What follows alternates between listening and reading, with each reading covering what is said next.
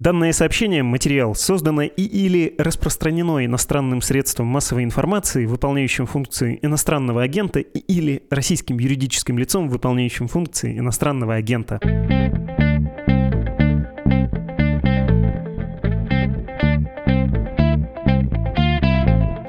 Здравствуйте, вы включили «Что случилось?» подкаст о новостях, которые долго остаются важными. Меня зовут Владислав Горин, и с нами, к общей радости, снова редактор рубрики «Разбор Медузы» Дмитрий Кузнец. Дим, привет. Привет. Как обычно, будем говорить с тобой о войне России в Украине. И без долгих предисловий, Дим, что происходит в холодных, сырых, грязных окопах под Бахмутом Донецкой области?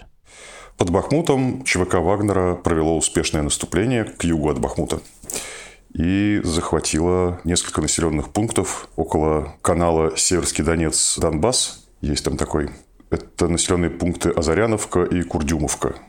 Наверное, это мало кому чего-нибудь скажет, но после нескольких недель стагнации этого фронта это большое достижение для наемников из ЧВК Вагнера.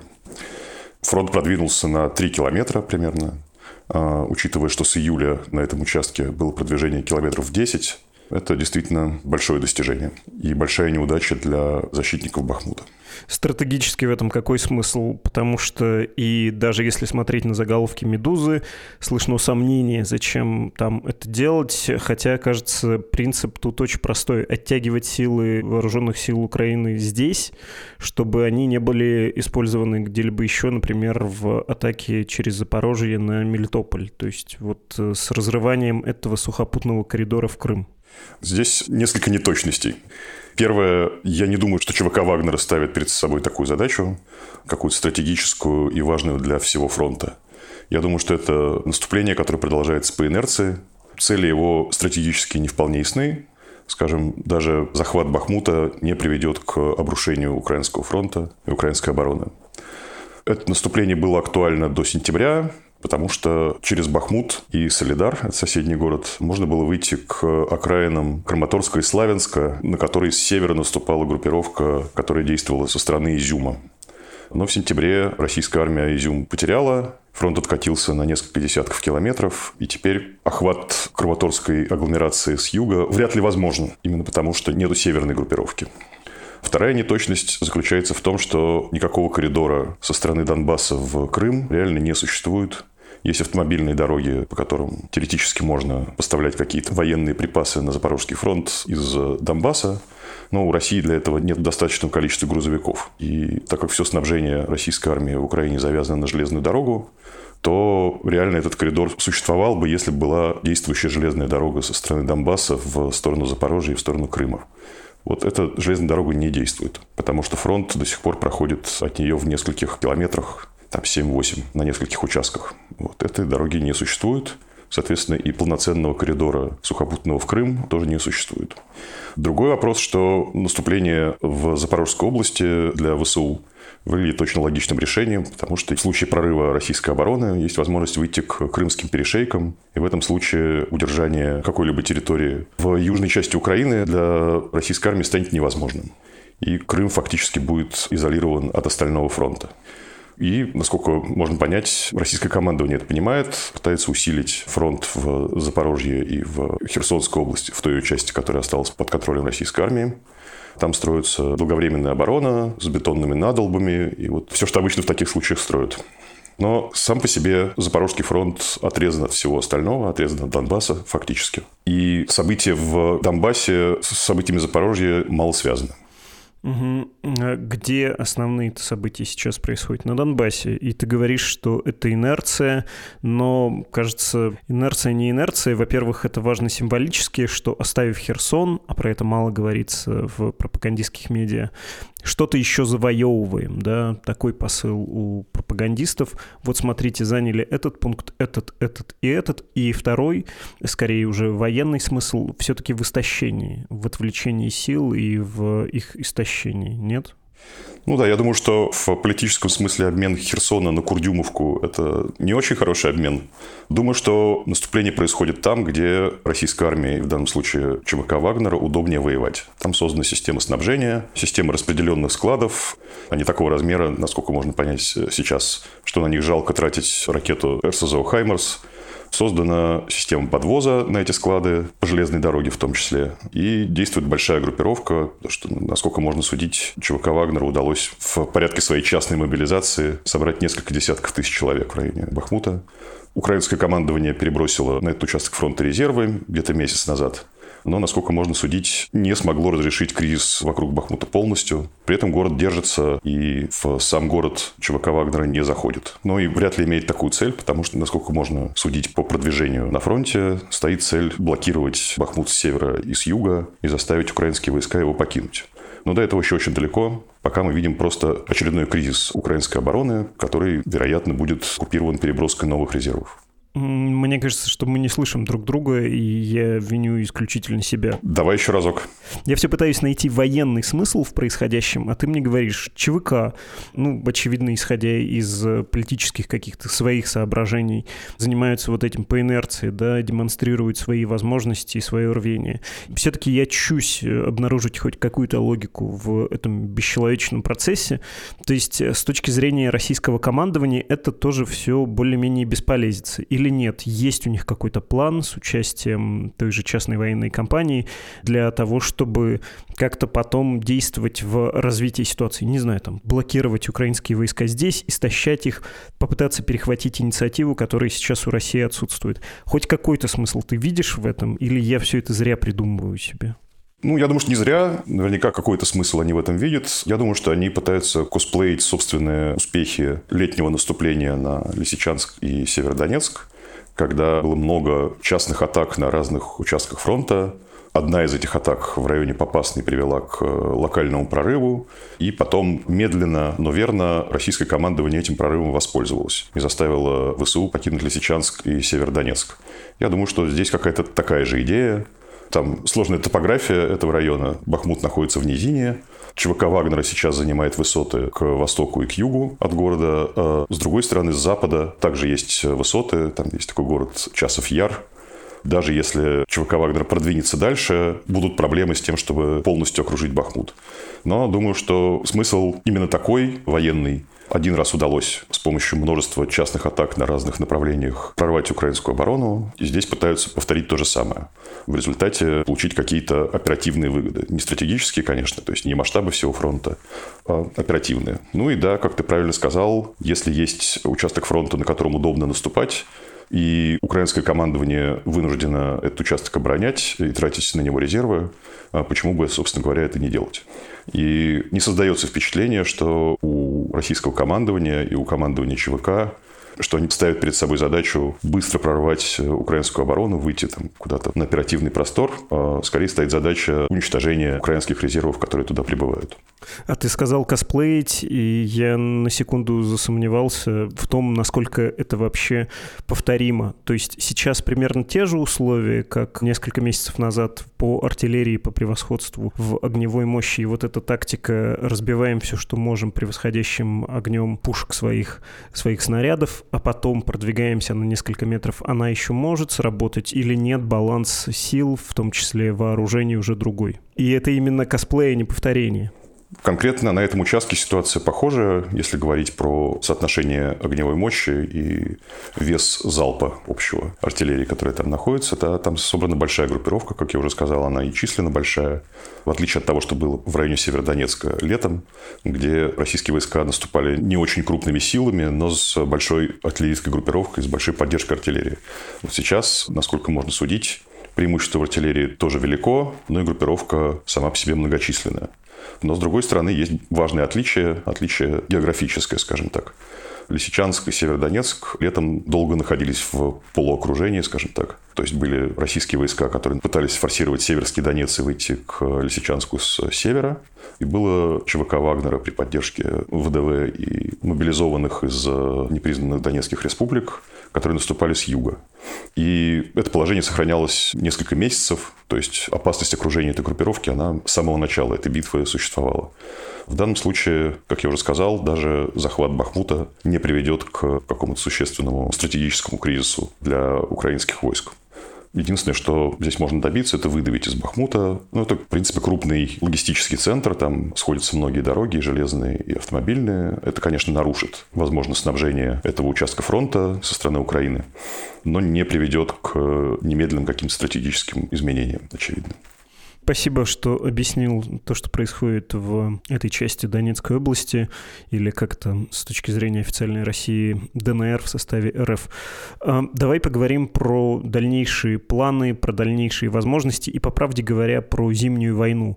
Рискну спросить тебя максимально смело. Есть возможность у ВСУ вот в ближайшие недели наступать? Потому что, судя по какой-то решимости, ты много раз говорил, что воевать зимой на Украине такое из-за того, что кроме как по дорогам с твердым покрытием перемещаться невозможно. Но тем не менее, кажется, обе стороны демонстрируют решимость продолжать и в условиях экстремальных с точки зрения погоды.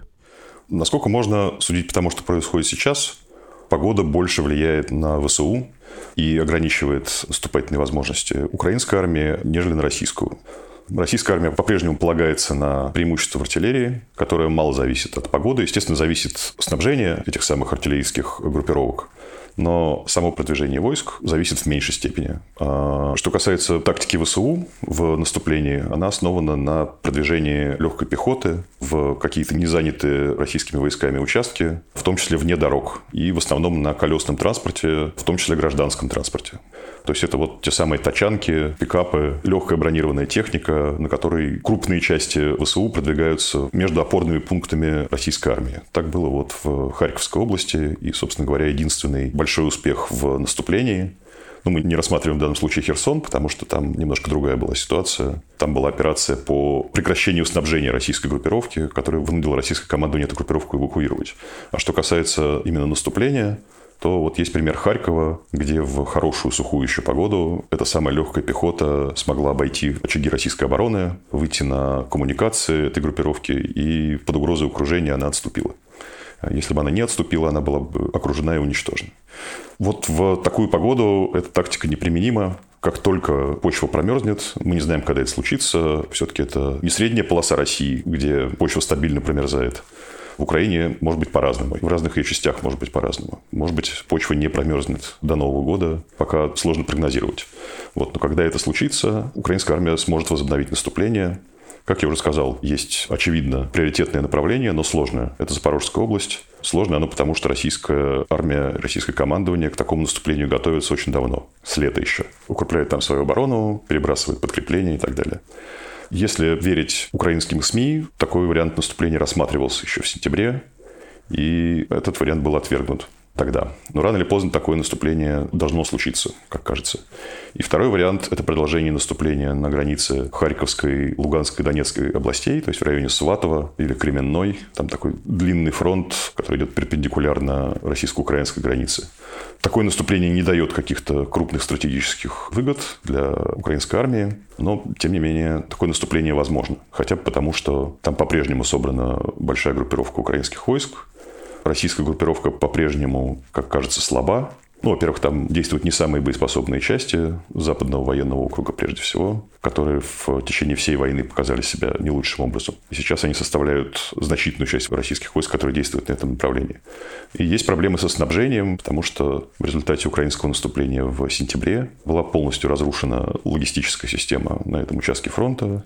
Она опиралась на железнодорожную станцию Купенск, и в сентябре она была освобождена украинскими войсками, и теперь российское командование пытается наладить какую-то новую систему снабжения через Старобельск, Сватово. Не очевидно, что эта система полностью налажена. Хотя потому, что ближайшая действующая железнодорожная станция, как я уже сказал, российское снабжение полагается почти полностью на перевозки железными дорогами. В общем, ближайшая крупная железнодорожная станция находится в Старобельске.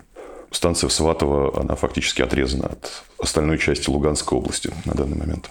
В общем, такое украинское наступление тоже возможно. Есть какие-то отрывочные сообщения, что в Харькове формируется новая ударная группировка украинских войск. Ну, в общем, единственная проблема такого наступления, что даже взятие Сватова, так же, как, допустим, с российской стороны взятие Бахмута, не приведет к каким-то фатальным стратегическим последствиям для российской армии. Если ты был бы на месте российских генералов, ты бы что этой зимой предпринял? Ты бы постарался сделать так, чтобы наступление украинской армии не проводило, а началась позиционная война и засыпал бы артиллерийскими снарядами, ну и заодно города Украины, стратегическую инфраструктуру дронами и ракетами, в том числе из соображений истощения системы ПВО? Или что бы ты делал? Что в интересах российской армии сейчас на ближайшие недели, месяцы?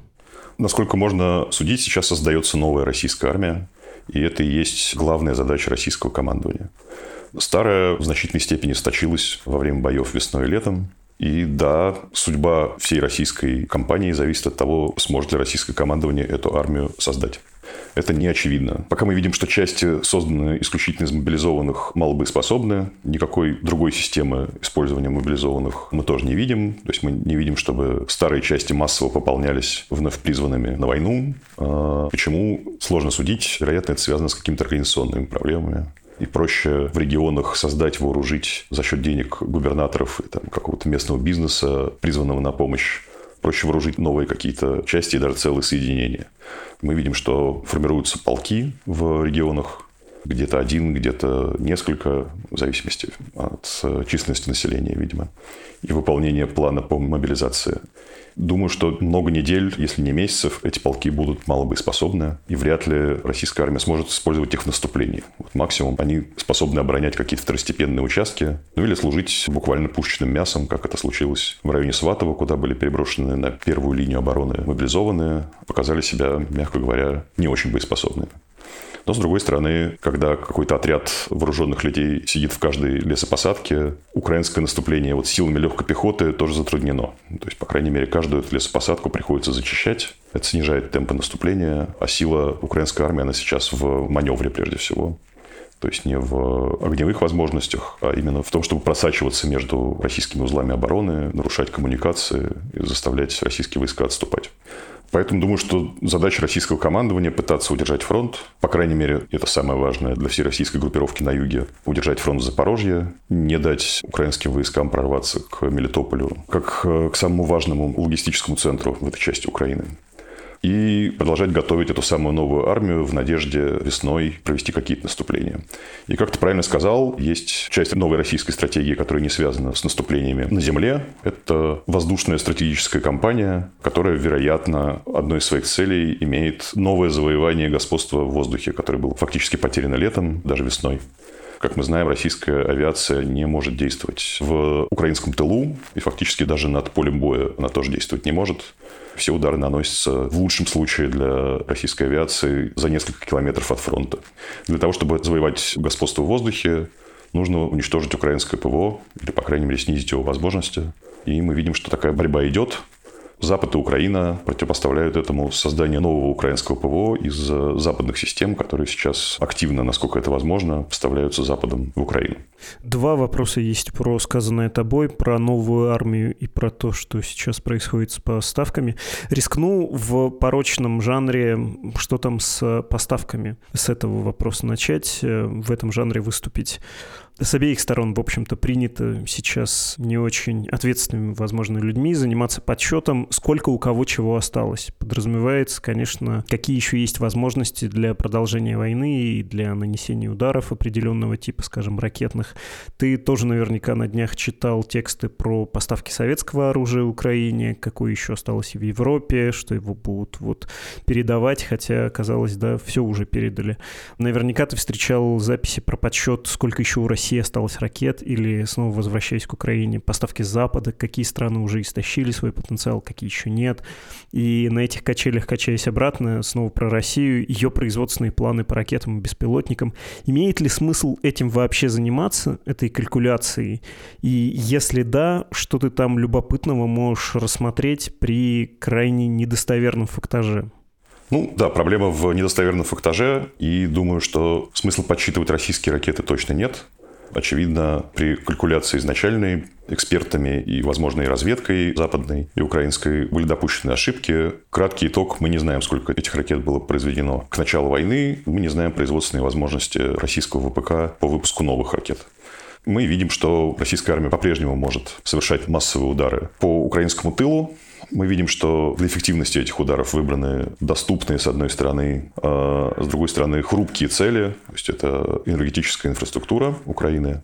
Мы видим, что Украина вынуждена оборонять эти объекты, вынуждена тратить боеприпасы для систем ПВО, мы знаем, что с поставками этих боеприпасов, по крайней мере для советских систем, есть большие проблемы. В мире мало где они остались. Поэтому с калькуляцией остатков российского оружия есть проблемы. Мы, наверное, можем аккуратно сказать, что российский ВПК не восполняет потери по большей части номенклатуры этих вооружений. Поэтому эти запасы будут истощаться, но мы не знаем с какой скоростью. Думаю, что российский генштаб ведет собственную калькуляцию, и с этим связано то, что удары по украинской инфраструктуре наносятся нерегулярно, с большими паузами и так далее. Но, к сожалению, мы не можем предсказать скорость, поскольку мы не знаем ни масштабы производства, ни остатки боеприпасов и техники на складах, ни планы по использованию этих самых боеприпасов и техники. И, в общем, на самом деле даже не знаем достоверно расход этих боеприпасов. Поэтому калькуляция невозможна. Можно предположить лишь то, что технические возможности российской армии будут истощаться постепенно. Что касается поставок с Запада Украине, здесь ситуация скорее обратная что сейчас эти возможности ограничены. Ограничены прежде всего тем, что часть техники невозможно поставить быстро, поскольку украинские военнослужащие не умеют ее пользоваться, а обучение может занять много времени. Это речь идет про западную технику. Есть проблемы с поставкой советской техники, ее просто мало осталось в наличии где бы то ни было в мире. США и НАТО продолжает поиск этой техники, выкуп ее и поставки Украине, но, очевидно, это не покрывает потребности. Особенно, что касается боеприпасов для советских систем, для артиллерийских и для систем ПВО. Не покрывает потребности ВСУ. Но при этом возможности производственные и возможности по тренировке украинских военнослужащих на Западе велики. И можно предположить, опять же, аккуратно, что технические возможности ВСУ будут возрастать по мере развертывания производства, а мы слышали о заключении новых контрактов американского правительства с производителями оружия. Мы знаем, что это производство развертывается, и в какой-то момент, возможно, в следующем году, возможности Запада по поставкам вооружения превзойдут возможности России восполнять потери в собственной технике. Это все к разговору про весну и про новую армию, точнее, про две новых армии. У Украины же тоже, получается, технически будет новая армия с другим вооружением. Кто кого обгонит, да, кто получит преимущество быстрее и сможет его реализовать. Об этом, по большому счету, разговор. На «Медузе» можно прочесть пересказ доклада, который сделал Британский Королевский институт Объединенных служб об этой войне, и там, в общем, мысль, которую мы с тобой обсуждали, есть про нескоординированность российской армии, ее дезориентированность, негибкость, и что вот эти черты стоят драгоценного на войне времени, что особенно в начале войны Россия не сумела использовать свои преимущества, украинская свои смогла, и ты видишь при формировании вот этой новой армии признаки пересмотра тактики, исправления недостатков в России, или мы сейчас наблюдаем тупиковое в таком случае количественное наращивание? Пройдет зима, может быть, еще одна волна мобилизации, может быть, то, о чем ты говорил, за счет регионов будут формироваться эти полки. Как-то те, кого уже призвали, наверное, еще, да, адаптируются в войсках. Ряды российской армии уже стали плотнее. Но качественно ничего не изменится. Конфликт будет лишь более объемным, ну и, может быть, продолжительным за счет этого перемены не случится. Во всяком случае, с российской стороны Украина там, да, успеет быстрее освоить западное оружие, получить его и одержит позорную для России, гордую и триумфальную для себя победу. Как отмечается в этом докладе, российская армия, российское командование способны к адаптации, адаптируются хорошо во всем, что касается каких-то тактических вопросов. То есть войска в массе своей, не все, естественно, подразделения, не все соединения и части находят новые методы борьбы, которые позволяют российской армии продолжать борьбу с э, численно превосходящими силами ВСУ. Но это то, что касается тактики. А на оперативном уровне и на стратегическом мы пока не видим больших успехов и не видим каких-то новых адаптаций к сложной оперативной и стратегической ситуации. Собственно говоря, такой адаптацией можно считать мобилизацию и, собственно, создание этой новой армии, про которую я говорил. Но пока не очевидно, что это сработает. Требует больших организационных усилий, значительно больших, чем адаптация каких-то тактических приемов. Тактическим приемом можно понимать новые системы взаимодействия бесплотных летательных аппаратов и артиллерии, которые, очевидно, в российской армии дорабатываются. Опять же, не везде, но там, где дорабатываются, это все довольно эффективно функционирует. Под стратегическим и оперативным уровнем понимаются какие-то новые методы борьбы. Пока мы видели только два основных метода. Первое – это глубокие прорывы в походных колоннах на неразвернутую украинскую армию в самом начале войны. Закончилось это все для российской армии плохо. А второе – это то самое артиллерийское наступление, то есть вываливание большого количества снарядов на украинскую оборону и попытки потом эту оборону проломить. Это работало летом, это работает на отдельных участках фронта сейчас, но не дает какого-то оперативного успеха, не говоря уже про стратегический, то есть про возможность выиграть таким образом войну. Будет ли эта новая армия, возможно, более многочисленная, чем предыдущая? Будет ли она способна вести войну по-новому в оперативном и стратегическом смысле? Мы пока не знаем. Как я уже сказал, требуются большие организационные усилия для того, чтобы из людей мобилизованных, что называется, из народного хозяйства, сделать полноценные новые соединения или там, пополнить э, соединения старые таким образом, чтобы они могли вести боевые действия, особенно наступательные, что, конечно, сложнее, чем просто посадить новые батальоны в лесопосадки и надеяться на то, что они сдержат украинское наступление. Последний вопрос. Ты говорил про линии оборонительные, которые строятся, уже построены, и где российское командование, очевидно, видит для себя какие-то рубежи, которые необходимо удержать. Что они собой представляют? И глядя на них, можешь ли ты определить, где Россия желала бы остановиться и заморозить конфликт на неопределенное время? Где эти 38-е параллели, в кавычках, если говорить, расположены? Линии эти расположены недалеко от нынешнего фронта. По-моему, их расположение выбрано таким образом, чтобы была возможность их построить. То есть они находятся вне зоны действия ствольной артиллерии украинской. Под огнем строить такие сооружения затруднительно. То есть это несколько десятков километров от фронта. Я сомневаюсь, что это та линия, на которую российская армия собирается отойти и там что-то заморозить. Думаю, что все это строительство – это следствие травмы, полученной во время Харьковского контрнаступления ВСУ, когда, как я уже сказал, легкие силы пехоты беспрепятственно ездили по российским тылам, нарушали логистику и в целом разрушали российскую оборону. Что из себя представляют эти линии? Они представляют из себя заграждение как раз против легкой пехоты. Так, чтобы она вне крупных дорог, да и, собственно говоря, по крупным дорогам не могла прорываться в российские тылы. Против тяжелой техники, насколько можно судить, такие линии вряд ли будут эффективны. Прежде всего, это то, что называется противотанковыми надолбами. Против современных танков они как раз малоэффективны, могут быть быстро преодолены. Там где-то, возможно, эти линии можно обойти. Но чтобы перекрыть какие-то направления для наступления украинской легкой пехоты, эти линии могут быть эффективны. Вот. Но они еще ни, ни разу не были испытаны в бою, поскольку они находятся, как я уже сказал, в российском тылу. Про эффективность сказать сложно. Но думаю, что это просто следствие травмы, полученной под Изюмом и Балаклеей. Думаю, что российские командующие жалеют о том, что таких линий не было создано там. Спасибо тебе большое. Приходи к нам еще. Не раз ты уже был, и, боюсь, не раз еще придется тебя позвать. Спасибо. Это был Дмитрий Кузнец, редактор рубрики «Разбор Медузы» и ваш большой любимец.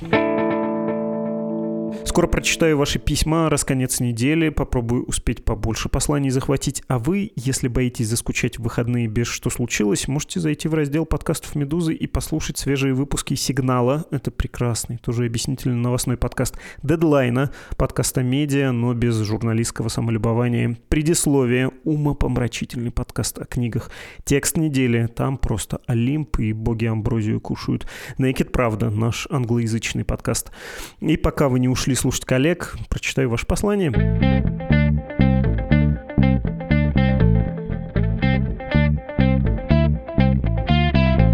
Олег написал, я музыкальный продюсер провинциального города Санкт-Петербург, как обозначил меня один столичный обозреватель.